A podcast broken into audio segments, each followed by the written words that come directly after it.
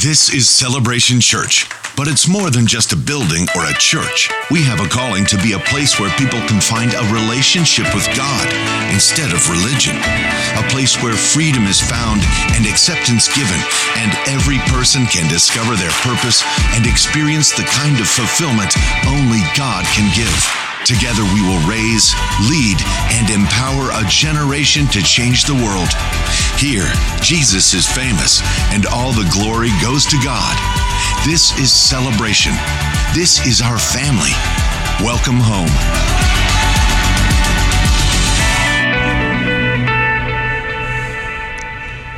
Hello, everyone. Would you please stand with me as we welcome in our campuses in the Fox Valley and Stevens Point. Would you please join me together as we recite the Apostles' Creed? This is our statement of faith and what we believe here at Celebration Church.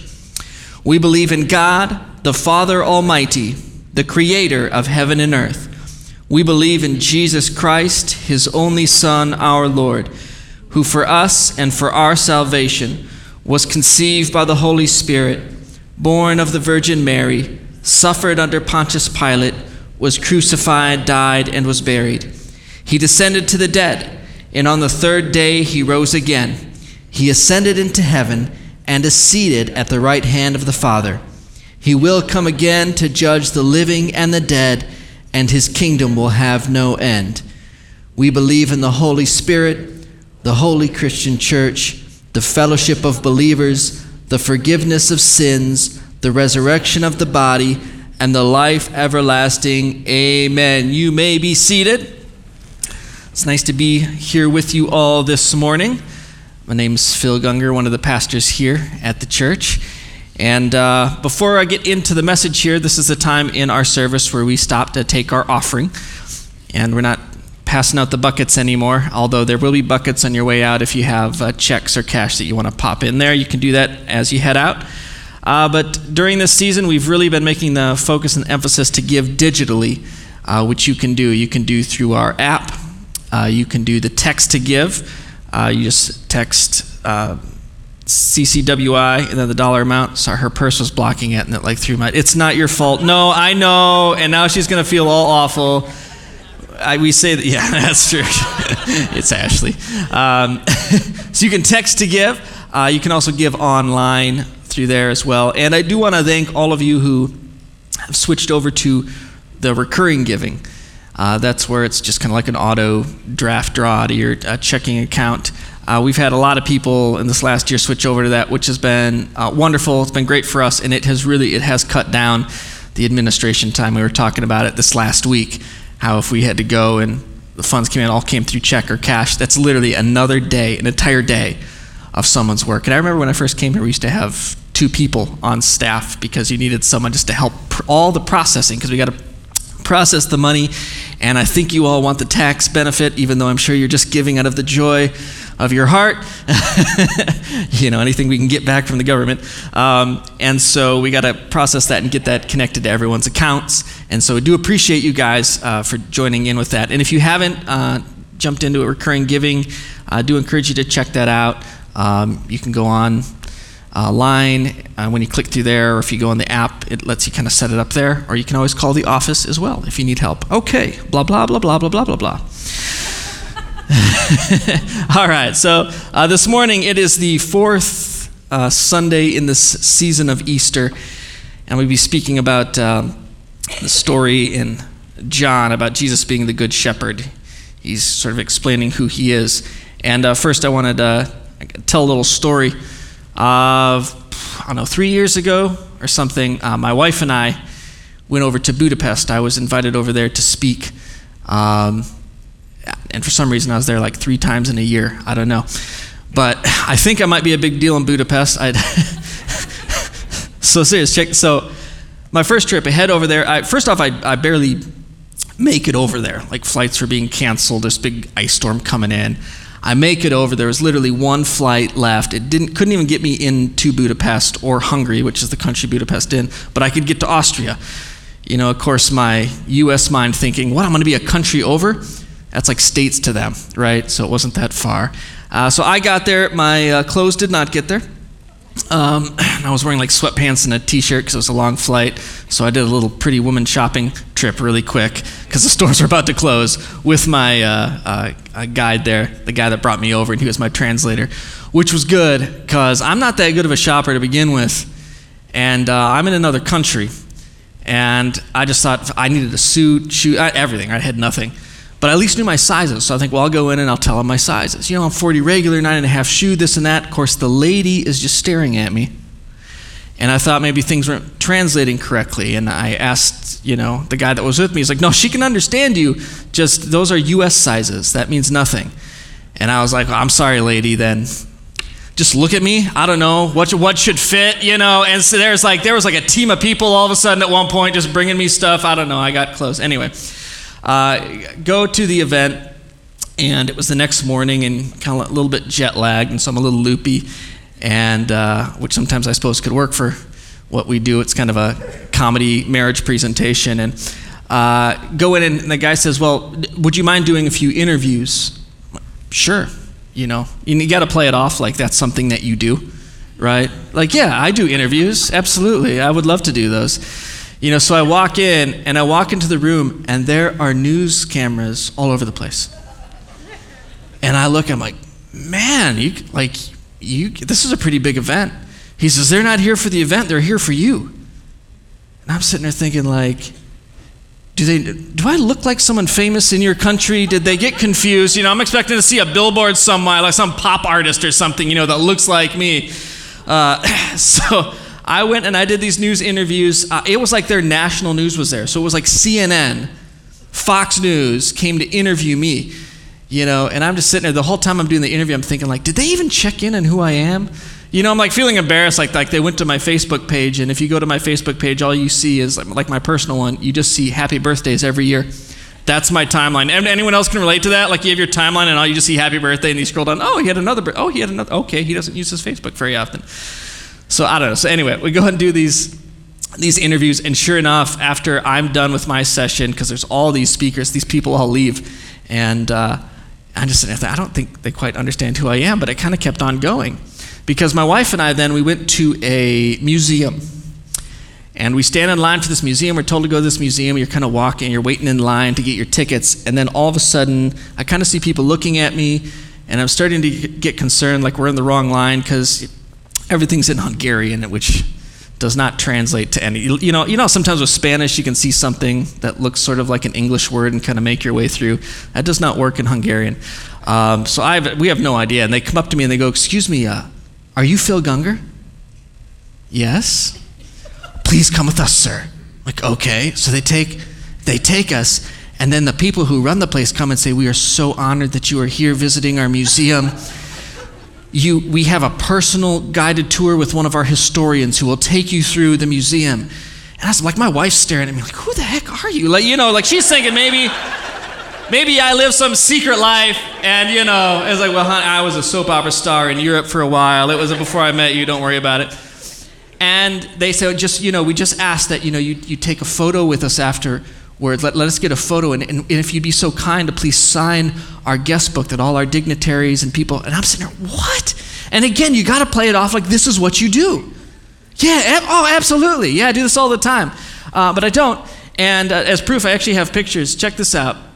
So that's them taking photos. Look at how excited they are, like the team's there. This is a big deal. Then you go to the next one. I'm signing look at the size of this book. This is huge. I don't know. And I'm posing there, right? You can come back to me. But I'm posing there because he's like, well, no, wait, we got to get another shot. Just pretend. And I'm sitting there writing, just, okay. Again, it was crazy. Just crazy. I was just thinking, I don't know what's going on here. I've never been to this country.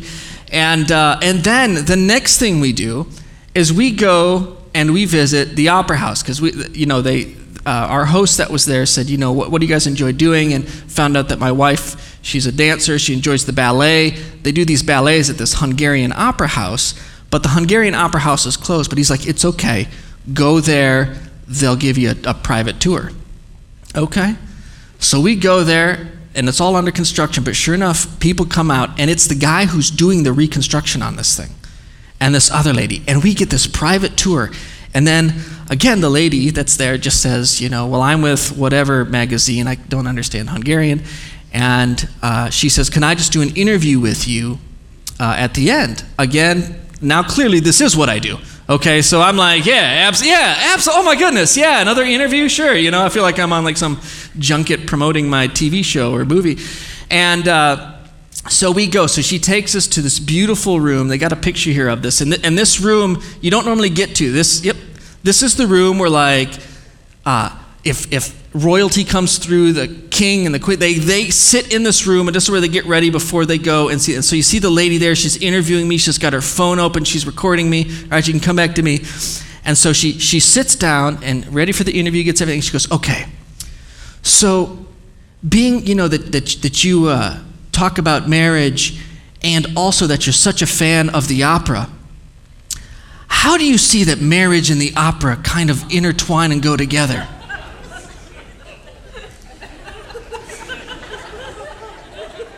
It is at this moment, I can tell I've made a huge mistake somewhere. Something got lost in translation between my wife liking the ballet and somehow me being a huge opera fan. And now I'm being asked to talk about how the opera feels to me and the connections that I can make between that and marriage.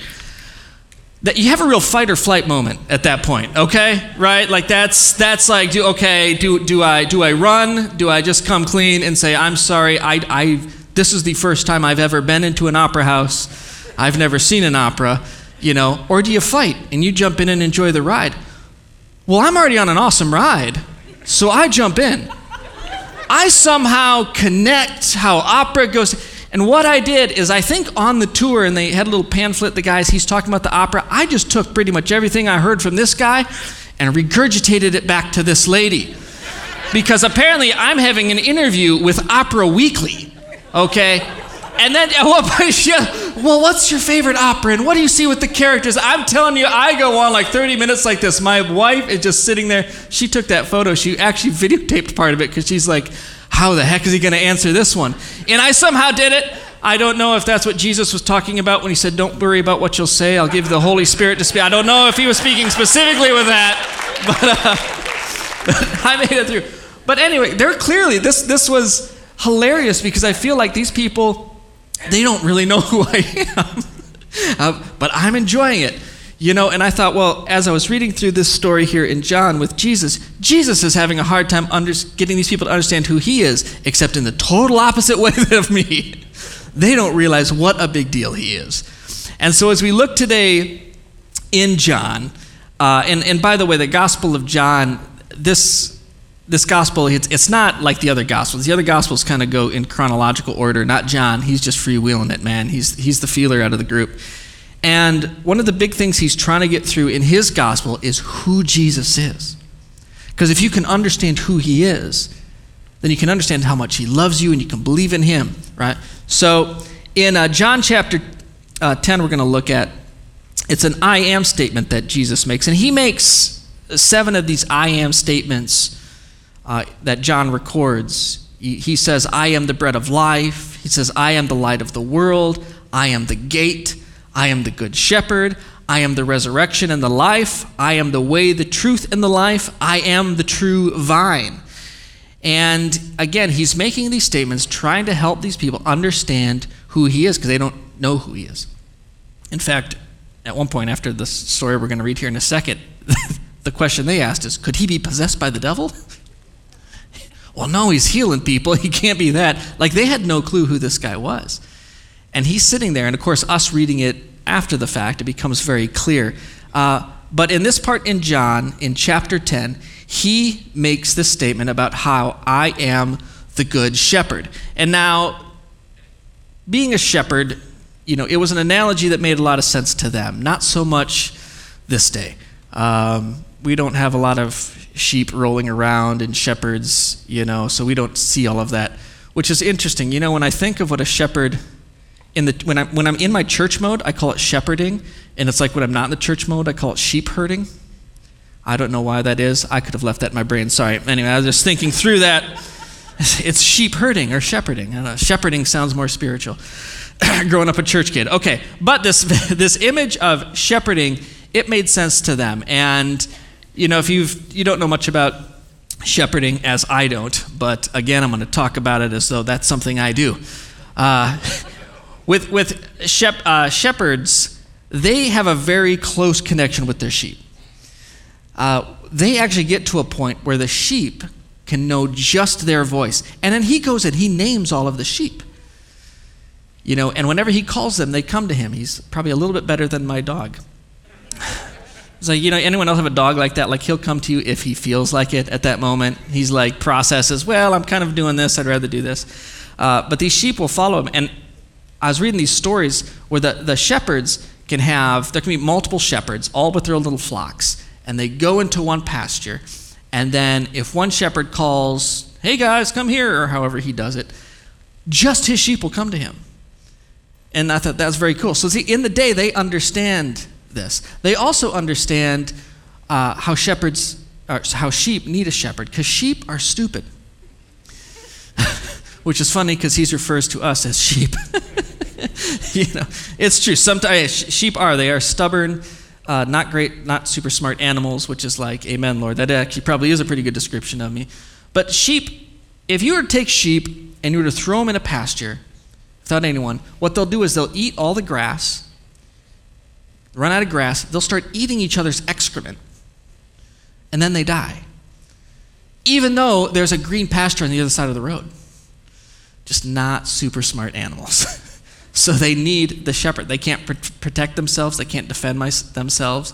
If something comes after them, they just take them out. And these shepherds, the ones who owned them, treated them very well and loved them, especially if you were a good shepherd, which is what he refers to there.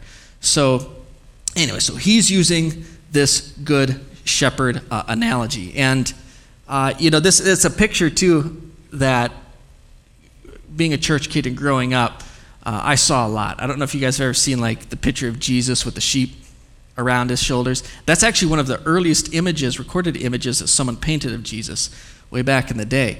And I don't know if you guys ever heard this. I heard it somewhere. It was preached or something, and they said that what would happen is when a sheep would run away, and he continually ran away, that the shepherd would break the sheep's leg and then carry it around on his shoulders until it, you know, healed, and then he'd put it down, and then the sheep would follow him wherever it went, which sounded more like the plot of Misery than any shepherd. I don't know if you guys remember that movie Misery with, Kathy Bates and James Caan? Or if you haven't seen it, Kathy Bates is like this fanatic of this writer, I haven't seen this one in a while, so I'm going to get this right. But he's this writer, James Caan. He has an accident. She's nursing him back to health. She's such a fit. He's loving it. She's so nice. Thanks. But now he's getting better where he can leave. Well, she didn't want him to leave, so all of a sudden he wakes up with his legs strapped between this piece of wood, and she breaks his legs with a sledgehammer. Yeah, it's a real that movie takes a real sharp turn. If you go into that movie not knowing what it's about, like, oh my, is this kind of like a romance novel? It gets really like, okay, it takes a sharp right turn there. Unlike the sheep analogy, James Caan did not want to stay there. He wanted to run away. And when I went to research this, because I'm like, did they really break sheep's legs? I found no record that is true. So I don't know where I heard that, or if you ever grew up hearing that from some pastor. But apparently that's like just a thing pastors made up at some point. I think maybe to scare us away, like, I don't know what it is. But the closest thing I could find is they would put like a leg, what's called a leg break, on a really stubborn sheep. He keeps running away. It's something basically like a weight to slow him down so he can't get very far until you take him and put him back in with there. Anyway, I can move on from the sheep. We're going. Let's get into the text here. Actually, let's not. Let's take the next 20 minutes. I just want to talk about sheep. Anyone have any questions? No. All right, so let's take a look here at John 10, starting in verse 10. It says, Jesus says, he says this, he says, the thief comes only to steal and kill and destroy. And I have come that you may have life and have it to the full. I am the good shepherd. The good shepherd lays down his life for the sheep. The hired hand who is not the shepherd and does not own the sheep sees the wolf coming and leaves the sheep and runs away. And the wolf snatches them and scatters them. The hired hand runs away because a hired hand does not care for the sheep. I am the good shepherd. I know my own, and my own know me, just as the Father knows me, and I know the Father. And I lay down my life for the sheep. I have other sheep that do not belong to this fold. I must bring them also, and they will listen to my voice. So there will be one flock, one shepherd. For this reason the Father loves me, because I lay down my life in order to take it up again. And no one takes it from me, but I lay it down of my own accord. I have power to lay it down, and I have power to take it up again. I have received this command from my Father. Again, when he's using this, creating this, and he's talking to these Jewish leaders, religious leaders of the time, and I had to imagine they just think he was crazy. He's just talking about, what was this guy into, shepherding? But he is talking about the church, which doesn't exist yet. He's talking about the Jewish people right there. He's also talking about what he's about to do and what we celebrated in Easter. You know, being a good shepherd and following him can sometimes be an easy thing, and sometimes it can be tough. That's why I think that first verse that I read, verse 10 there, where it says, the thief comes only to steal, kill, and destroy, but I have come that they may have life and have it to the full. That's a very important thing to remember, because it's kind of, what's Jesus about? He's come, he wants to come and give you life, and that you can have life abundantly, as the King James Version says it. And sometimes when you're following, like I said, you want to follow the commands of Jesus. Some of them are pretty easy, and there's times where it's like it's easy to follow. And then there's times where you don't want to do it. There's times where it comes against something that you think is right. And that's something that's very common in our culture today, where it's all about just being true to your feeling. What's your truth? What do you believe in? And if you can feel good about that, then that's great. And then what you see is little collections of people, right, who all can kind of think and feel the same about a certain thing. Of course, those things don't last very long because they don't think the same about everything. And what you'll see is people will do is they'll come and they'll look at Jesus, they'll look at what he taught, they'll look at his commands, and then they go and they pick and choose which ones they want and ignore the ones that they don't want, because they're just trying to be, true to themselves, because something comes up against them that's not great. And they think, well, no, that must not be right. I mean, Jesus couldn't say that. That seems mean, or that seems something. But the thing you have to remember is Jesus, his whole mission, what he's about, is that we would have life and have it to the full. And you can have some comfort in that when you are following him. He doesn't want to lead you astray. He's not here to just make everyone miserable. But it's tough to do, because, again, we think that we always know the right thing to do. Especially like... I won't even get to that. All right, I'll stop. Consider restraint sometimes is a good thing. So he's sitting here and he's explaining this whole thing about the good shepherd, and he's talking about how he has come, and these are his sheep. We are his sheep. All right, and he makes this connection between him and the hired hand. And what he's doing is he's kind of basically taking a swipe at the religious leaders of the day, calling, they're sort of the hired hand. And when he talks about when the wolf comes in and attacks, one of the things he's talking about there is obviously it's a devil, but there's this thing that we have to struggle with here on earth, and it is sin and it's death. And we have to worry about that. And us on our own as sheep, just as sheep have no way of defending themselves against a wolf, there's really nothing that we can do with sin and death. No one can live righteous all the time. And Jesus was the only one. He came down and he did all of this stuff so that he could go and he could kick in the teeth of the wolf, which is the sin and death, and so that we can live in him. And that's what he did on the cross. That's what he did, what we celebrated with Easter, was this whole thing that we no longer just have to trying to be about as good as we can be, but we can sit and we can sit in the comfort of knowing that Jesus made a way for us. Again, this is what he's trying to explain here with the Good Shepherd. All right? Now, if you kind of want a better picture, too, of how Jesus and this Good Shepherd thing applies, there's a common psalm that I think most of us have heard at one point or the other time or another. It's a Psalm 23, and it's the one where it says this, and I think we have this thing, you gave it to him. And of course, I got to do this one in the King James Version because growing up, it's like the only way I learned it, kind of memorized it that way. So there's going to be a lot of thous and things of that nature. But anyway, the Lord is my shepherd, I shall not want. He maketh me lie down in green pastures. He leadeth me beside the still waters. He restoreth my soul. He leadeth me in paths of righteousness for his name's sake. Yea, though I walk through the valley of shadow and death, I will fear no evil, for thou art with me. Thy rod and thy staff, they comfort me. Thou preparest a table for me in the presence of mine enemies.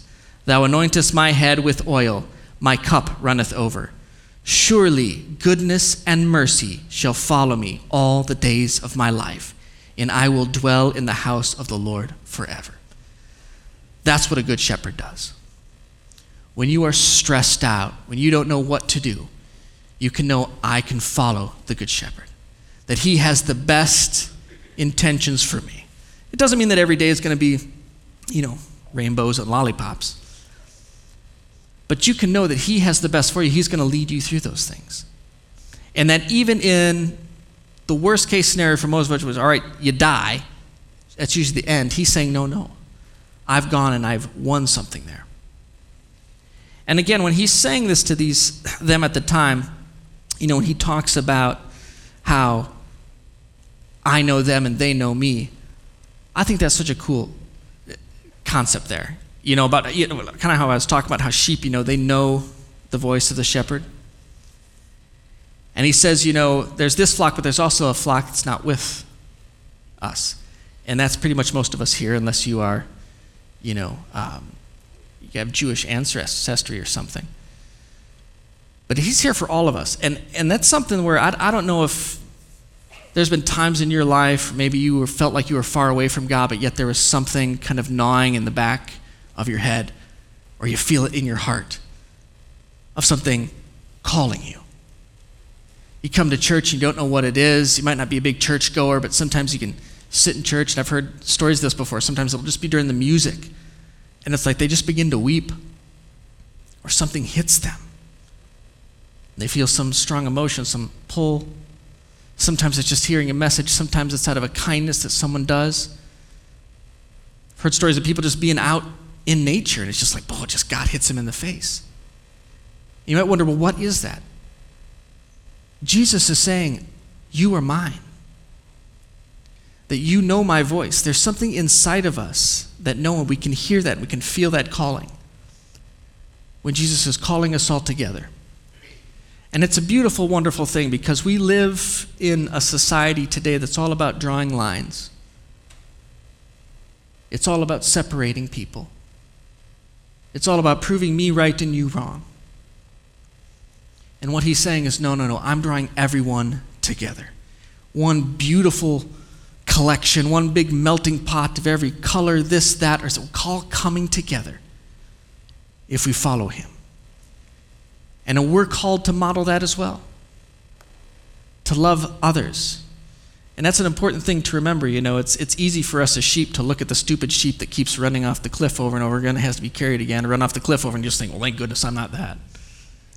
Right? Because that can be one of the responses when we hear the message of the Good Shepherd. One is we can think that we're not worthy, that we've done too much in our lives, that we're too much of a sinner, we're too much, just junk. Even as Christians sometimes, we kind of feel like, I can't worship God today. I was just such a jerk this morning, or this week was awful. It's like, that's not what Christianity is about. Because see, he came and he died on the cross to wipe out those sins, to cover those sins. It says that we are made as white as snow. And so you can come boldly. Because I don't think any of us stand here and think, we haven't done anything. I mean, just shoot, I probably have a list of transgressions that I did just this morning. Because there's always that one person driving, right? That you just, anyway. I lose my religion sometimes on that stuff. Just, what did they do? That's one of the responses. Another response is, that we think, yeah, Jesus died on the cross. Yeah, he came to be my good shepherd, because we think we're pretty good.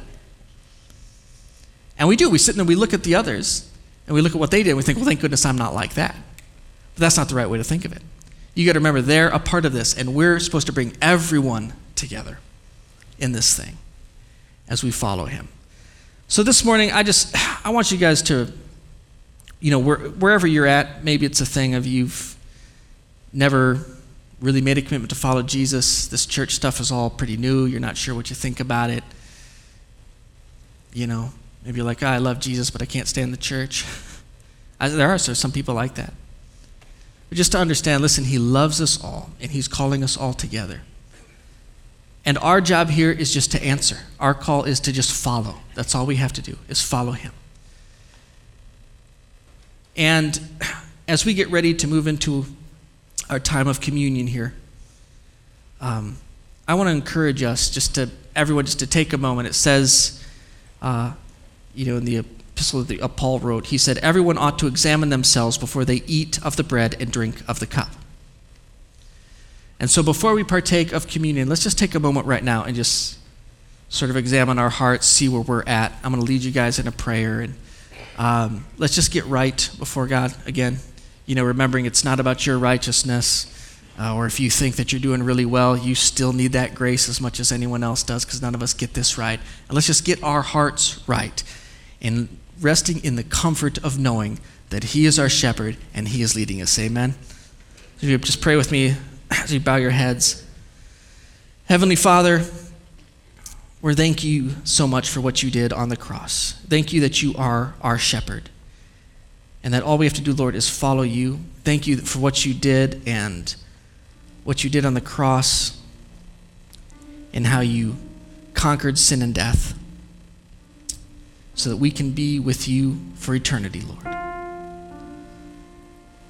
And God, in obedience to the scripture, we pause right now to examine ourselves. Lord, if we have sinned against you in thought, word, or deed, by what we have done, by what we have left undone, if we have not loved you with our whole heart, if we have not loved our neighbors as ourselves, for the sake of your Son, Jesus Christ, who gave himself as a sacrifice for our sins, pray, Lord, that you have mercy on us, forgive us of our sins, strengthen us in all goodness, and by the power of your Holy Spirit, keep us in eternal life, that we may delight in your will and walk in your ways, to the glory of your name. And now, as our heads are still bowed, if you're new to faith, or if you've never truly experienced God's saving grace in your life, I want to encourage you right now just to quietly, in your own words, ask Jesus to forgive you, invite him into your life.